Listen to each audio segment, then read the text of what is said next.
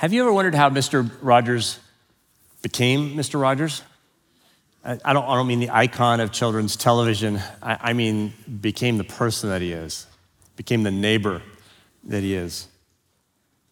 Well, one day, little Fred, when he was walking home from school, walked the 10 blocks between the school and his house, and a group of boys showed up behind him.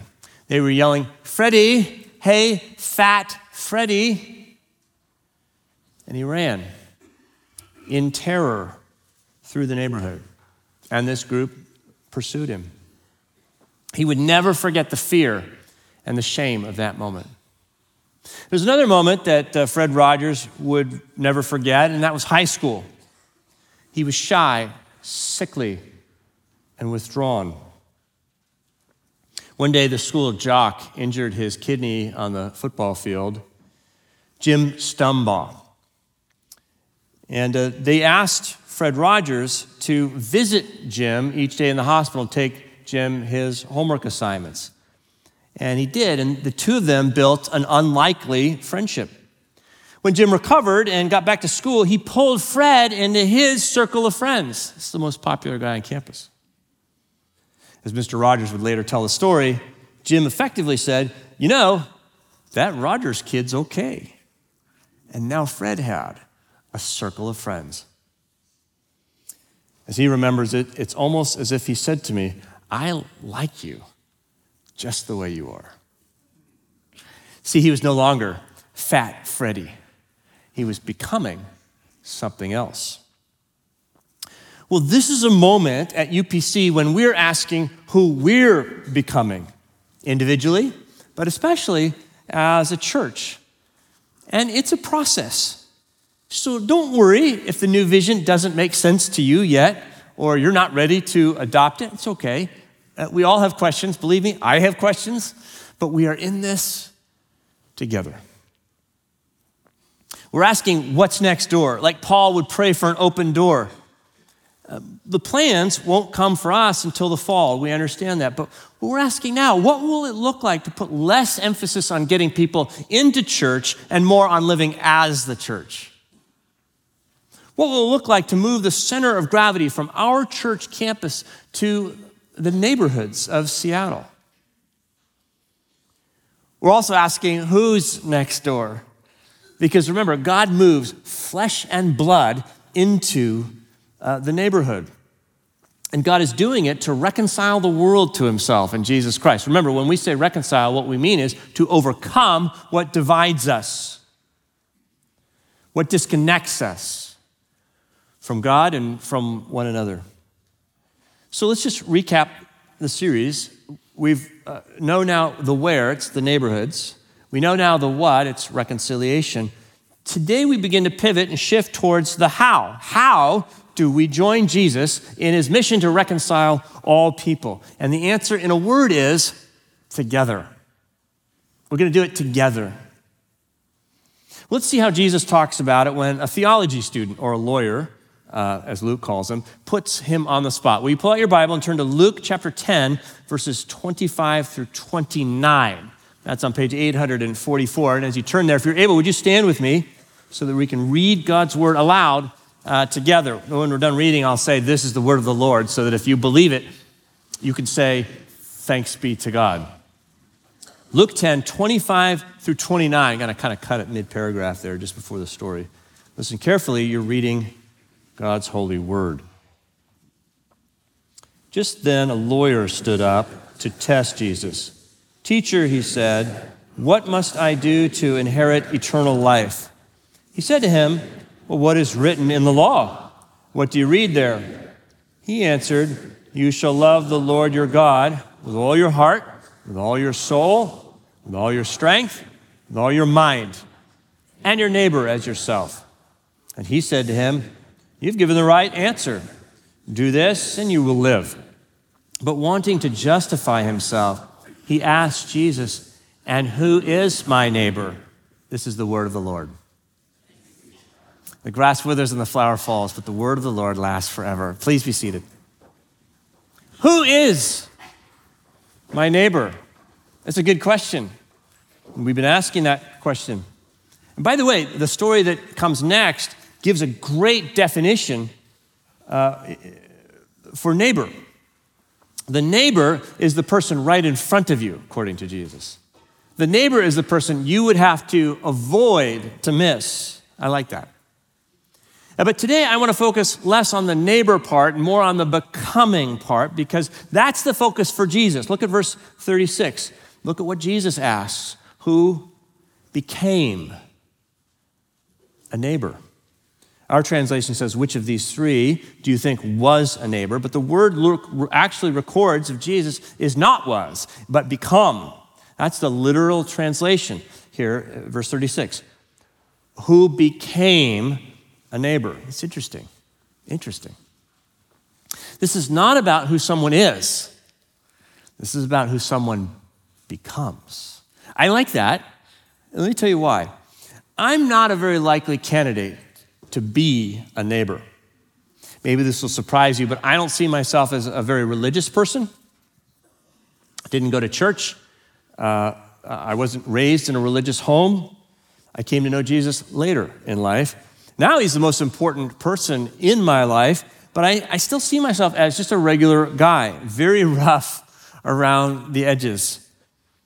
But it's not just that, it's also that I'm pretty good at avoiding people. I'm an introvert. I'm an individualist. I'm a happy loner. I remember reading a book called Desert Solitaire about a man who lives by himself in a trailer in the desert. And I remember thinking, now that sounds pretty good. I'm not like Clark in Ballard, who whines about not connecting in Seattle. I'm going, and the problem is, no one's bothering him. This is perfect. What I'm saying is, if I'm supposed to be a neighbor, I've got a whole lot of becoming to do with God and people. I wonder if Jesus sees something of me in this lawyer, this hard-charging, type A, task-oriented guy who pushes through to Jesus.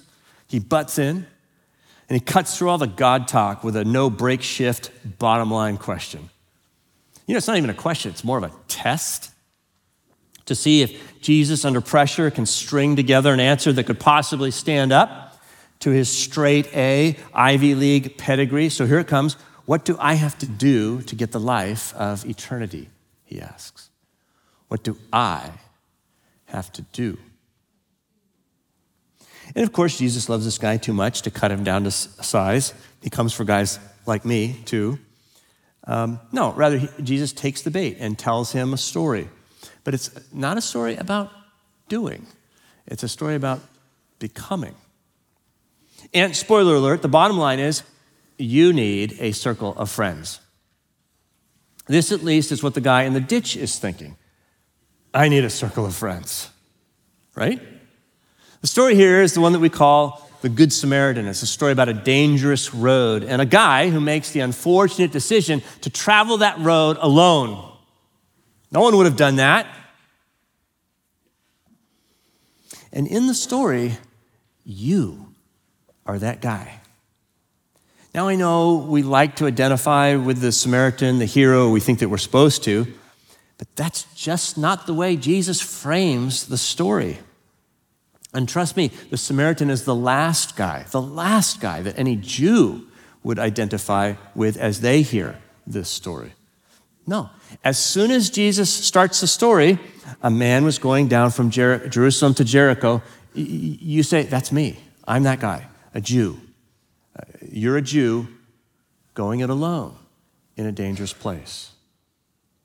Then, the story, a group of bullies ambushes you, chases you, and unlike Fred Rogers, they get you, beat you, rob you, and leave you for dead.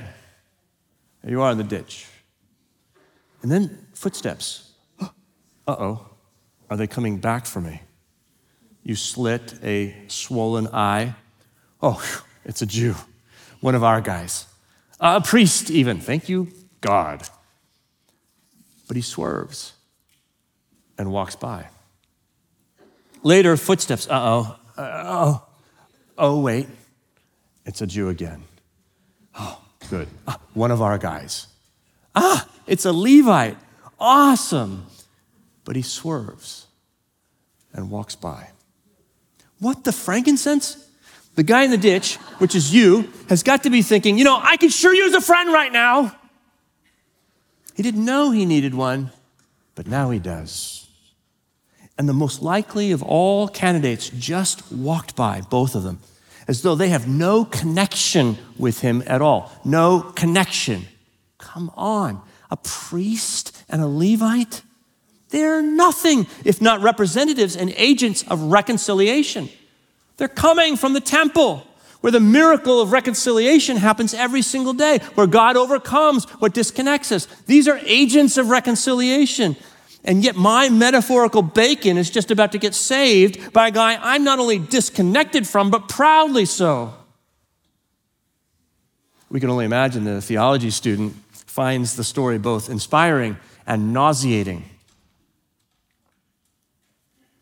We usually focus on how the story would have to expand his circle of friends, you know, who's in and who's out. And it does that. But even before it does that, I think it calls into question whether he's even got a circle of friends at all, or at least one with God at the center. There he is, half dead. What good is all that Torah memorization if it leaves you half dead? Alone? What good if it can't give you enough life to get back and forth from the temple, let alone into eternity? This isn't just a story about a guy in a ditch. This is a story about the one telling the story. This is a story about the reconciler of it all. This is a story about Jesus. You see, God has come to do just what Jeremiah said he would do, to build a people. He started with a circle of friends, didn't he? 12 of them, one for each tribe. God is recalling Israel from exile. He's gathering the diaspora in Jesus to build reconciled and reconciling communities, the rich with the poor, the sick with the healthy, the sinner with the righteous, the Gentile with the Jew. And as Luke tells the story in his second book called Acts, the Holy Spirit will circle friends like these in neighborhoods from Jerusalem to Africa to Rome. That's how neighbors become God's people. Which one of these, Jesus asked, do you think became a neighbor? It takes a circle of friends to become a neighbor. Princeton sociologist Robert Wuthnow argues there's a difference between having friends and having a circle of friends. Listen to this. One of his interview subjects said, I used to be in this group of people who met weekly, and that was a specific circle of friends where we really did help each other out, sharing problems, sharing whatever. Now my friends are more linear. I'm friends with this person, I'm friends with that person, but I don't have a circle of friends who sort of know each other right now. Now here's what Wuthnow says about that. He says the difference is that a circle provides for more internal accountability than a series of linear relationships. If your friends don't know each other, you, even without thinking about it, play up one side of yourself to this friend and a different side to someone else. One friend, for example, can be a confidant on spiritual issues. Another can share babysitting, but have no spiritual points of intersection at all. When your friends all know each other, this is Dr. Wuthnow at Princeton, because they are in the same group, you are more likely to experience the tendency towards personal consistency that fellow believers call discipleship. Your friends can compare notes to see if you're treating them all the same. They can decide whether you need advice. For them to all get along with each other, they are likely to agree on certain principles themselves, and this agreement will minimize your chances of being pulled in widely different directions. Close quote. Did you catch that? Friends in lines, linear relationships, each see a different side of you. You know, there's a church you, work you, home you, gym you, party you. And they don't need to be the same you because you're seeing them one at a time. The question, though, is which is the real you? Which is the you? But friends in a circle are not just connected with you, they're connected to each other. There's an implicit agreement defining the group. There's a center to the group. And they see the same you, one you. They can compare notes, the sociologist says. The point is, lines of friend tend to disintegrate or fragment us, but circles of friend tend to integrate and grow us. As disciples, we become. It's interesting.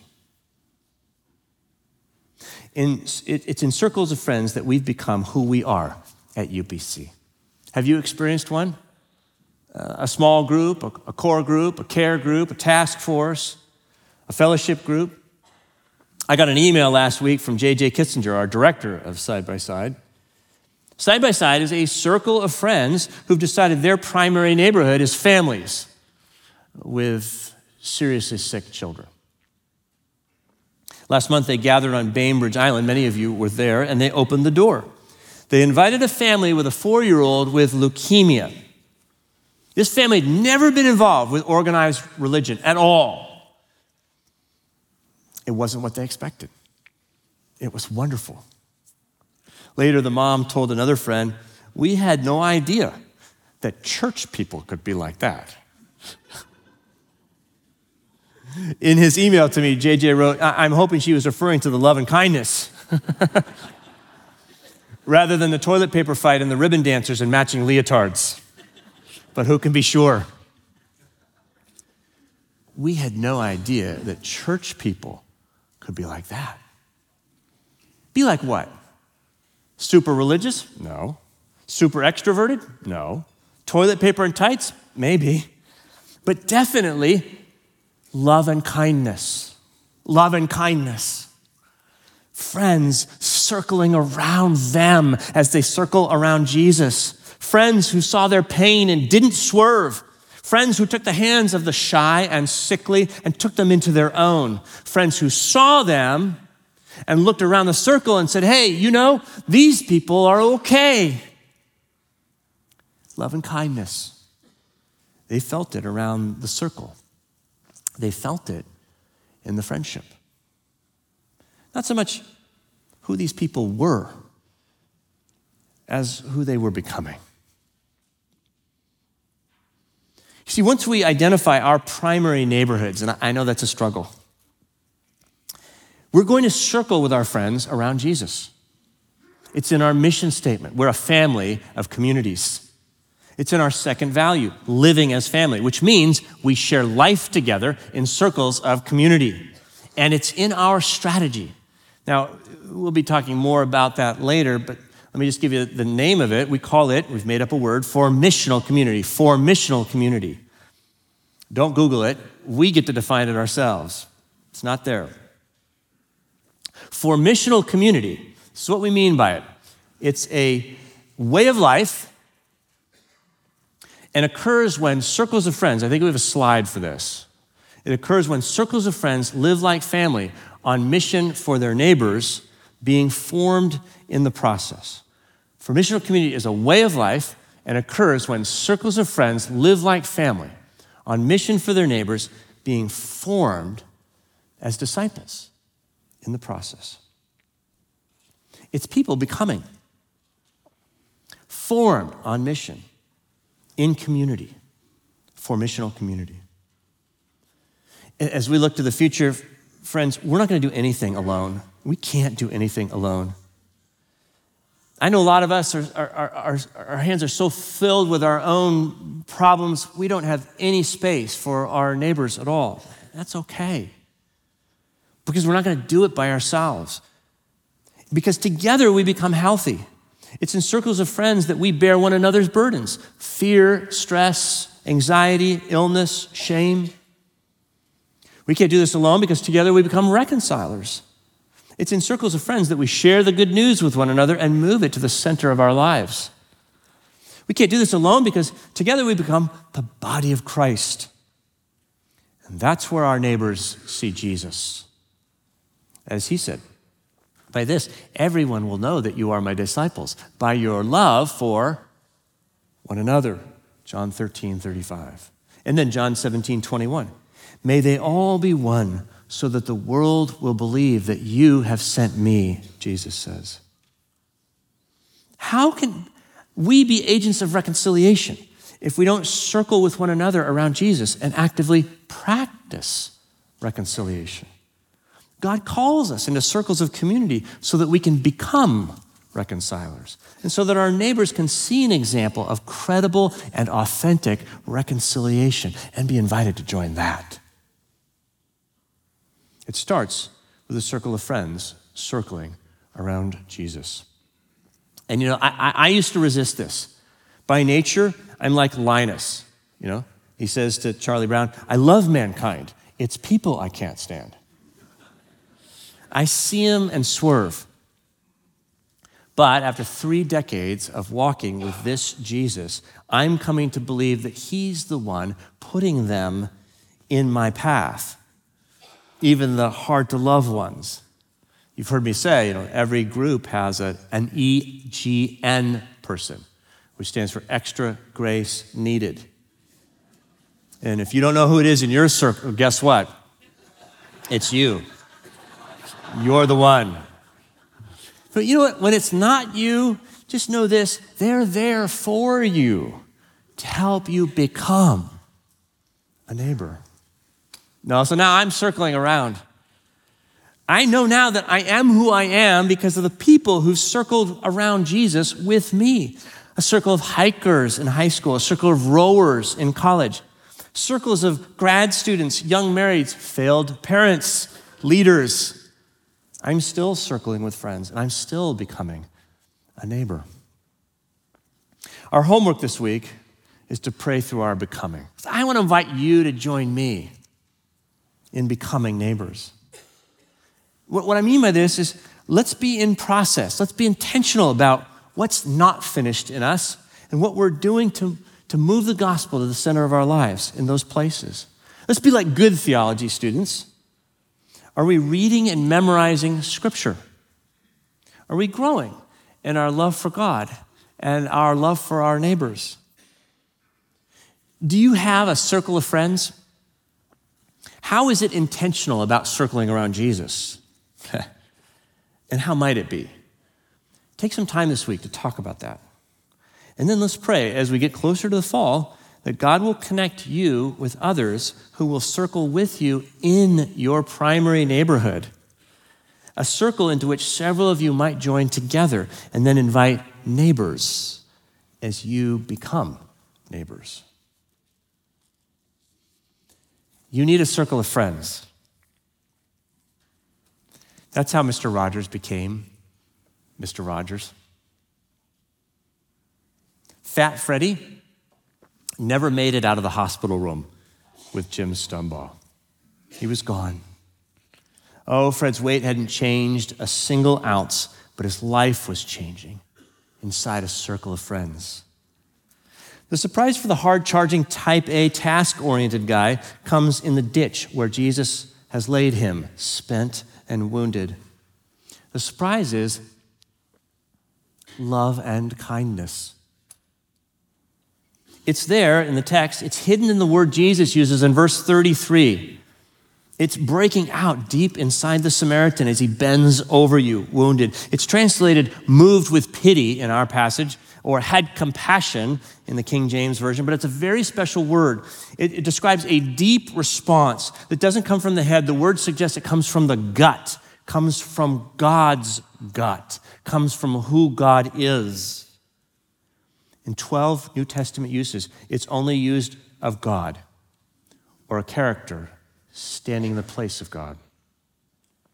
It's the love and kindness that provokes God's grace, ignites God's compassion, and moves God to action. And now it's breaking out in friendship, hidden in an ordinary friend. You know, Mr. Rogers was a little guy who struggled with his weight at times. As a grown-up, he'd get on the scale every single day, not to see if he could lose weight. No, it's better to be healthy at any weight. He got on the scale because he wanted to see the number 143 pop up. 143? It was his favorite number. Why? Well, he tells us, he said one day, it takes one letter to say I, and four letters to say love, and three letters to say you. 1, 4, 3. It's what God wants to say to you today. It's what God wants to say through you today in a circle of friends. I love you. Let's pray.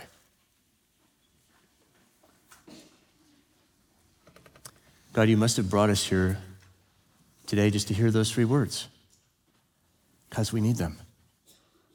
We need them like we need nothing else.